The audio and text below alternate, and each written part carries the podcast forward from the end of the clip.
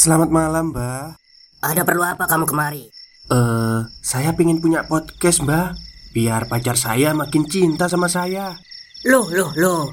Mau bikin podcast kok tanya dukun? Sekarang kamu download aplikasi Anchor.fm. Di situ kamu bisa buat podcast gratis dan podcast kamu bisa didistribusikan ke platform mana pun. Dan di aplikasi atau website Anchor.fm juga terdapat fitur-fitur yang memudahkan kamu untuk membuat podcast. Oh, gitu ya, Mbak.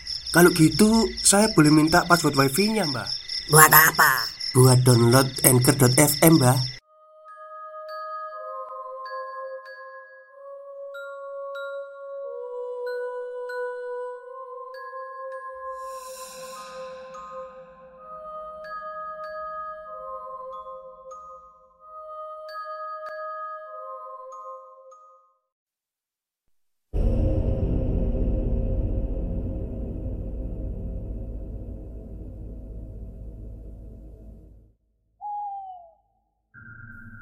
Assalamualaikum warahmatullahi wabarakatuh. Halo semuanya, jumpa lagi dengan saya Chow Sing Sing Kurator dari podcast Horror Night Story.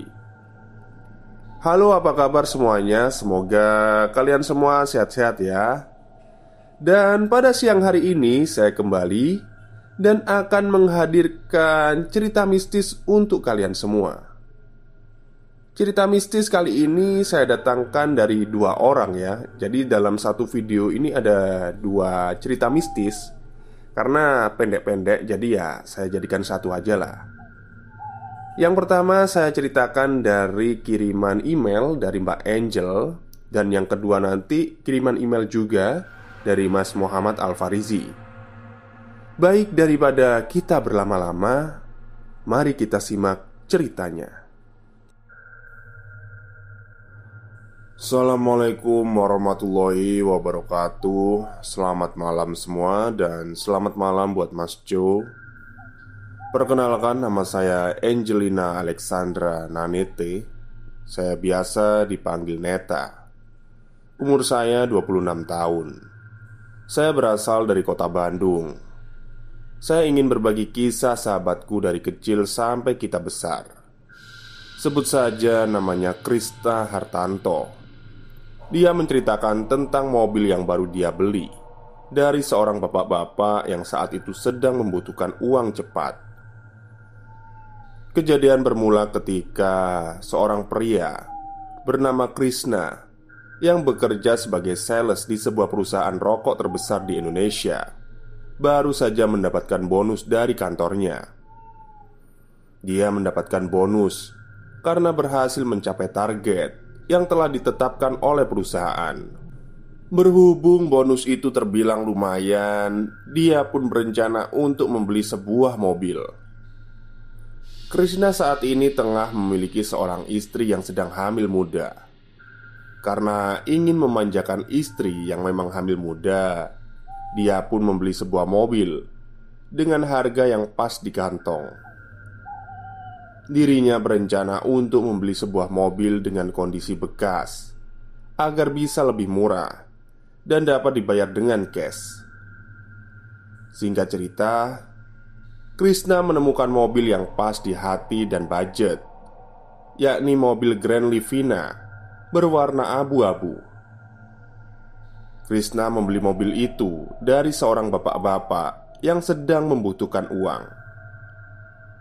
Karena dirasa cocok dan pas, akhirnya Krishna bersepakat dengan bapak itu.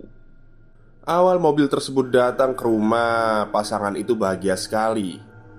Mereka jadi bisa dengan leluasa pergi ke mana saja dengan mobil sendiri tanpa memakai mobil kantor. Namun, baru beberapa hari di rumah, mobil si Abu Monyet selalu tercium bau amis. Ya, bau amis. Mereka selalu mencoba mencari di sela-sela mobil untuk mengetahui sumber dari bau amis itu. Yang ditakutkan justru ada binatang yang mati dan mengeluarkan darah. Tapi semua itu tak menghasilkan hasil karena tak ada satupun binatang mati di sela-sela mobil. Bau amis darah itu mendorong ketika sakit menjelang malam hari. Krishna pun sering membawakan si Abu Monyet ke tempat cuci mobil dan diminta untuk diberikan pewangi yang lebih banyak. Jadi, sebutan mobilnya itu si Abu Monyet ya. Namun, tetap saja bau itu masih tercium ketika sudah sampai di rumah. Selain itu, jika mereka sedang mengendarai mobil di malam hari, selalu terdengar tangisan bayi meskipun suaranya samar-samar. Meski tak begitu jelas, suara tangis bayi itu cukup mengganggu mereka. Hingga akhirnya, Krishna berencana membawa mobil itu ke paranormal atau ke orang yang tahu menyelesaikan permasalahan mobil itu. Karena ini adalah permasalahan yang biasa terjadi. Tapi karena kesibukan pekerjaan, Akhirnya rencana ke paranormal itu selalu diundur-undur. Sampai pada suatu kejadian malam Krishna harus pulang larut karena lembur di kantor Sekitar pukul satu dini hari. Sepanjang jalan pulang Dia terus mencium bau amis darah. Ketika jarak sampai ke rumah tinggal 3 km lagi Entah mengapa bulu kuduk Krishna terasa tegang. Sambil menyetir Krishna membaca doa terus-menerus.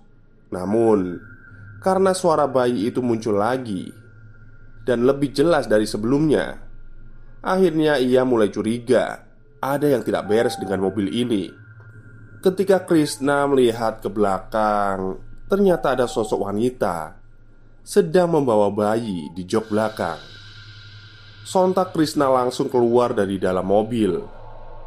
Tapi karena waktu itu masih tengah malam dan di luar pun sangat sepi sekali Hampir tidak ada orang Berkali-kali Krishna membaca doa dengan apa yang dia lihat.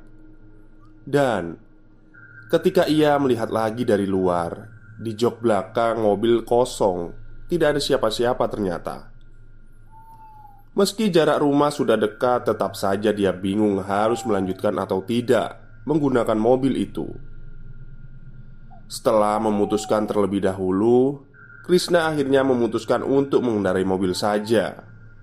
Namun, dia tak lupa membaca ayat kursi terlebih dahulu ketika memasuki mobil. Krishna melirik ke dalam mobil untuk memastikan tak ada siapa-siapa di jok belakang dan memang kosong. Tapi saat beberapa meter melaju, sosok-sosok itu muncul kembali di belakang. Ya, mungkin ceritanya hanya segitu saja. Maaf kalau secara penulisan masih agak berantakan dan kurang jelas, karena ini pertama kalinya aku menuliskan cerita dan di-share. Next, aku akan menceritakan kisahku di rumah Bandung Sampai kisahku di tempat kerja di Jakarta Barat Dekat dengan kampus Tarumanegara, Trisakti, dan Mal Taman Anggrek. Oke, mungkin itu saja. Neta pamit. Assalamualaikum warahmatullahi wabarakatuh. Oke, terima kasih Mbak Neta yang sudah mengirimkan kisahnya di podcast Horror Night Story ini ceritanya ternyata agak menggantung ya sebenarnya. Tapi nggak apa-apa lah. Uh, Mungkin saat ini mobilnya udah dijual atau diruat gitu ya Biar hawa hawa-hawa negatifnya udah hilang. Baik, ini adalah cerita kedua. Jadi jadi uh, hari ini saya akan menghadirkan dua cerita dalam satu video Cerita kedua ini dari Mas Muhammad Al-Farizi Yang menceritakan tentang gangguan gaib yang dialaminya. Seperti apa kisahnya? Mari kita simak. Perkotaan. Tidak menjamin kita terhindar dari gangguan gaib. Kesepian tanpa interaksi antar tetangga Memicu keburukan iblis apalagi terhadap mereka yang beraktivitas di sekitar maupun di dalam rumah bekas bunuh diri. Paijo penjaga malam di lingkungan kompleks Raya Lestari menjelaskan Dia sering mendengar suara gedoran Beberapa kali juga Dia melihat pria berusia 40 tahunan termangu di ruang tamu Dekil dan berlumut Pernah ada anak kecil yang kesurupan saat berteduh di bawah pohon cengkeh tua di sana. Peminta-pinta kecil itu baru saja menyelesaikan makan dan minum. Dia mencoba tidur, namun setengah jam kemudian dia berteriak histeris. Padahal hari masih petang. Setelah disadarkan orang pintar yang tak sengaja lewat, dia menceritakan pada kerumunan pengendara yang penasaran. Di dalam mimpi, dia melihat mata merah dalam kegelapan. Sosoknya termangu di balik jendela sebuah kamar yang letaknya terlihat jelas dari tempat anak itu tidur. Sosok itu berdiri dan memanggilnya. Namun, saat anak ini mendekat, keastralan pun mulai tampak. Sosok itu menghilang. Saat itu, dia kembali. Pocong telah berdiri di depannya ketika dia membalikan badan lagi. Lelaki yang tadi dihampirinya telah tergantung dan lidahnya menjulur. Rumah angker ini memang berada di tengah kompleks orang-orang kaya. Namun bangunannya hanya satu lantai. Sudah ada dua keluarga yang menghuni rumah ini. Keluarga pertama pindah karena kepalanya bunuh diri.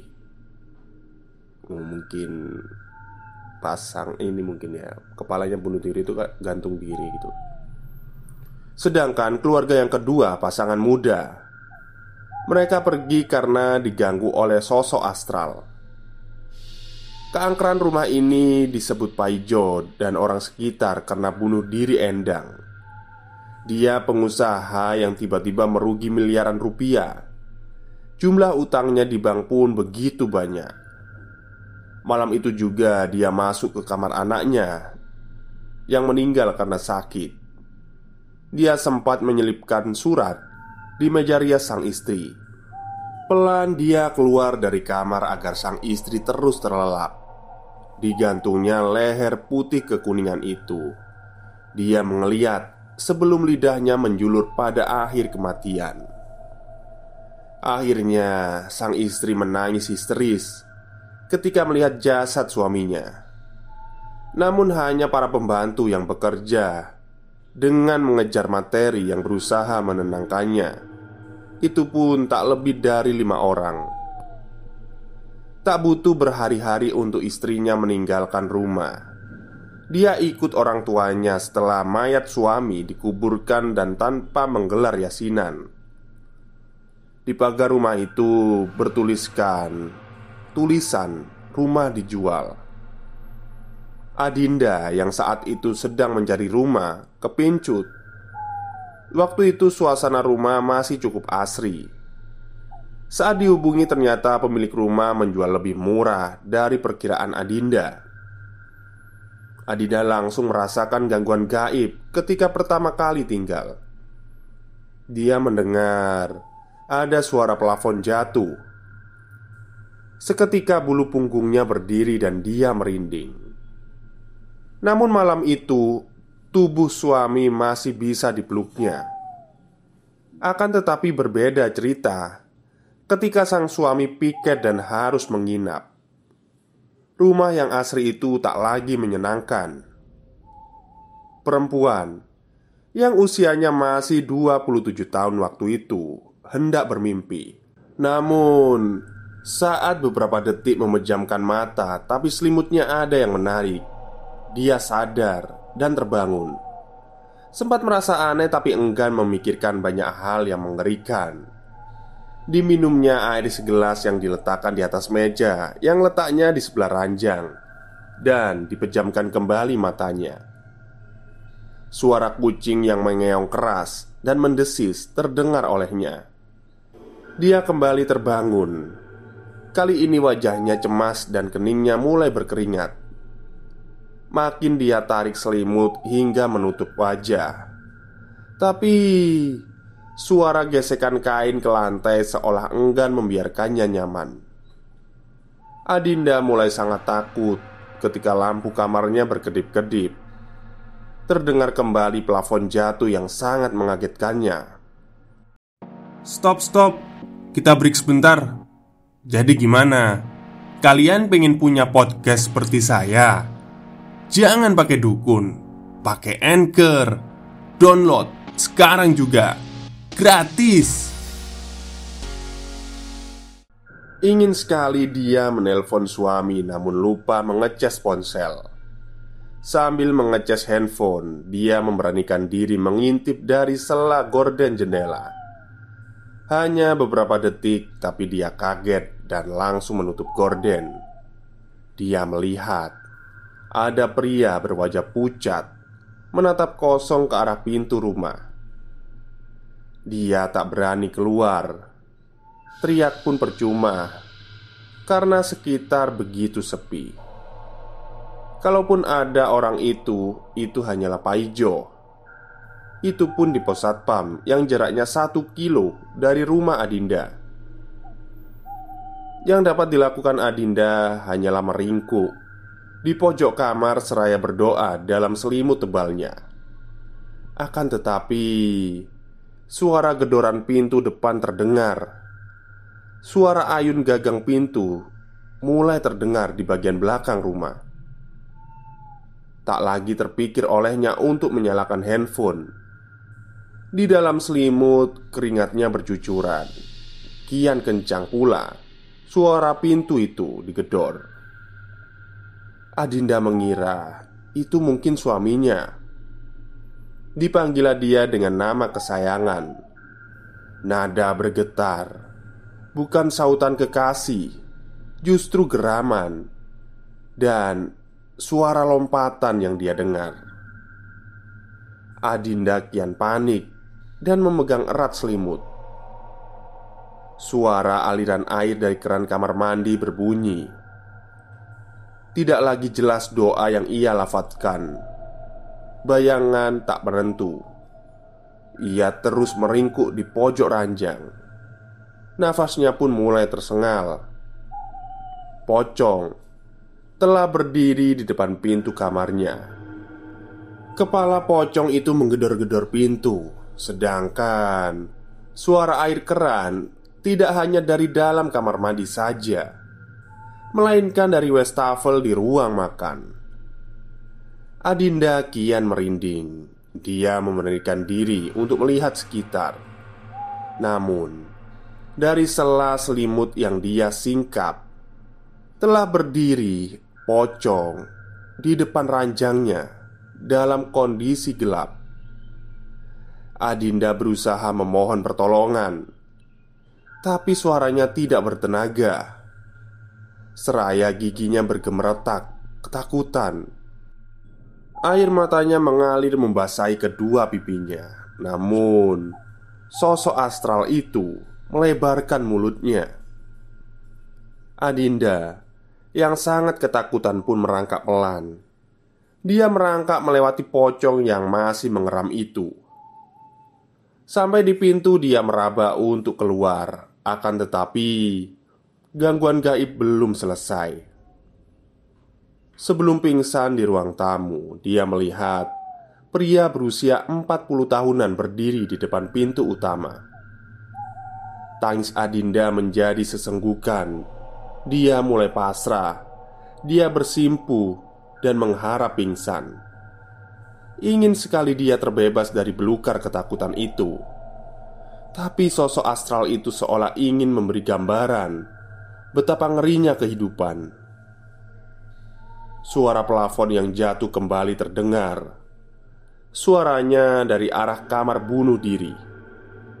Sesosok pria gantung diri ada di sana. Matanya yang hendak keluar karena menahan sakit cekikan leher benar-benar membuat Adinda tak sanggup berdiri. Dia terkulai di lantai dingin hingga pagi suaminya datang. Adinda terbangun pada siang hari tapi tak sanggup mengatakan apa pun. Saat di klinik pun, dia masih belum sadar. Dia hanya bisa meneteskan air mata saja. Jelas, suaminya sangat kebingungan. Dan ada seseorang teman yang menyarankan agar memanggil orang yang mengerti keadaan gaib. Pak Sutri itu disarankan oleh orang yang pandai agama. Mereka harus menggelar yasinan. Akan tetapi Adinda sudah enggan menetap di sana. Dia ikhlas meski harus merugi ratusan juta. Sampai saat ini, rumah itu tidak dijual alias dibiarkan begitu saja. Adinda dan keluarga mempersilahkan bagi siapa saja yang hendak merubuhkan, asalkan kepemilikan tanah masih mereka pegang. Paijo menerangkan pernah ada pedagang makanan yang berkeliling di lokasi itu. Akan tetapi mereka kapok Pedagang nasi goreng pernah diganggu, tapi bukan pocong atau pria bunuh diri. Diganggu oleh sosok kuntilanak. Padahal waktu itu masih kira-kira jam 9 malam. Tapi memang kondisi sudah sepi. Tukang nasi goreng seperti diperlihatkan alam lain. Rumah bersawang dan tidak karuan itu dilihatnya sangat asri Lampu taman menyala di antara bunga dan kembang serta pohon palem. Seorang wanita memanggilnya. Wanita itu memesan dua bungkus nasi goreng.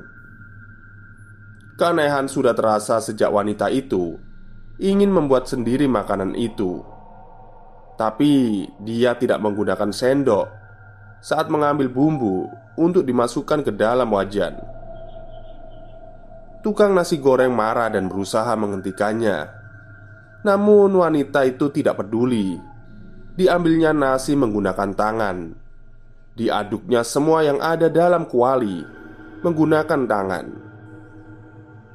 Pedagang mulai menyadari ada yang aneh, dan dia melihat wanita itu mulai menjulurkan lidahnya. Lalu, dua bola matanya menggelinding lepas ke dalam wajan. Saat berkedip, wanita itu berubah menjadi kuntilanak. Pedagang nasi goreng itu pun lari tunggang langgang dan bertemu dengan Pak Ijo yang sedang menikmati kopinya di pos kampling. Setengah jam kemudian dia baru bisa berbicara. Pak Ijo sudah tak heran karena dia sendiri kerap diganggu ketika berkeliling. Pak Ijo pernah melihat pocong berdiri di depan jendela kamar bunuh diri itu. Tamat. Baik, itulah cerita dari Mas Muhammad Al-Farizi ya tentang uh, gangguan gaib di rumah bekas bunuh diri. Agak menggantung juga ya ceritanya Mas Al-Farizi ini sebenarnya. Tapi dan kata-katanya itu terlalu puitis menurut saya. Tapi tidak apa-apa. Yang penting para pendengar mengerti apa yang saya omongkan ya. Baik mungkin itu saja pada siang hari ini. Kurang lebihnya saya mohon maaf. Wassalamualaikum warahmatullahi wabarakatuh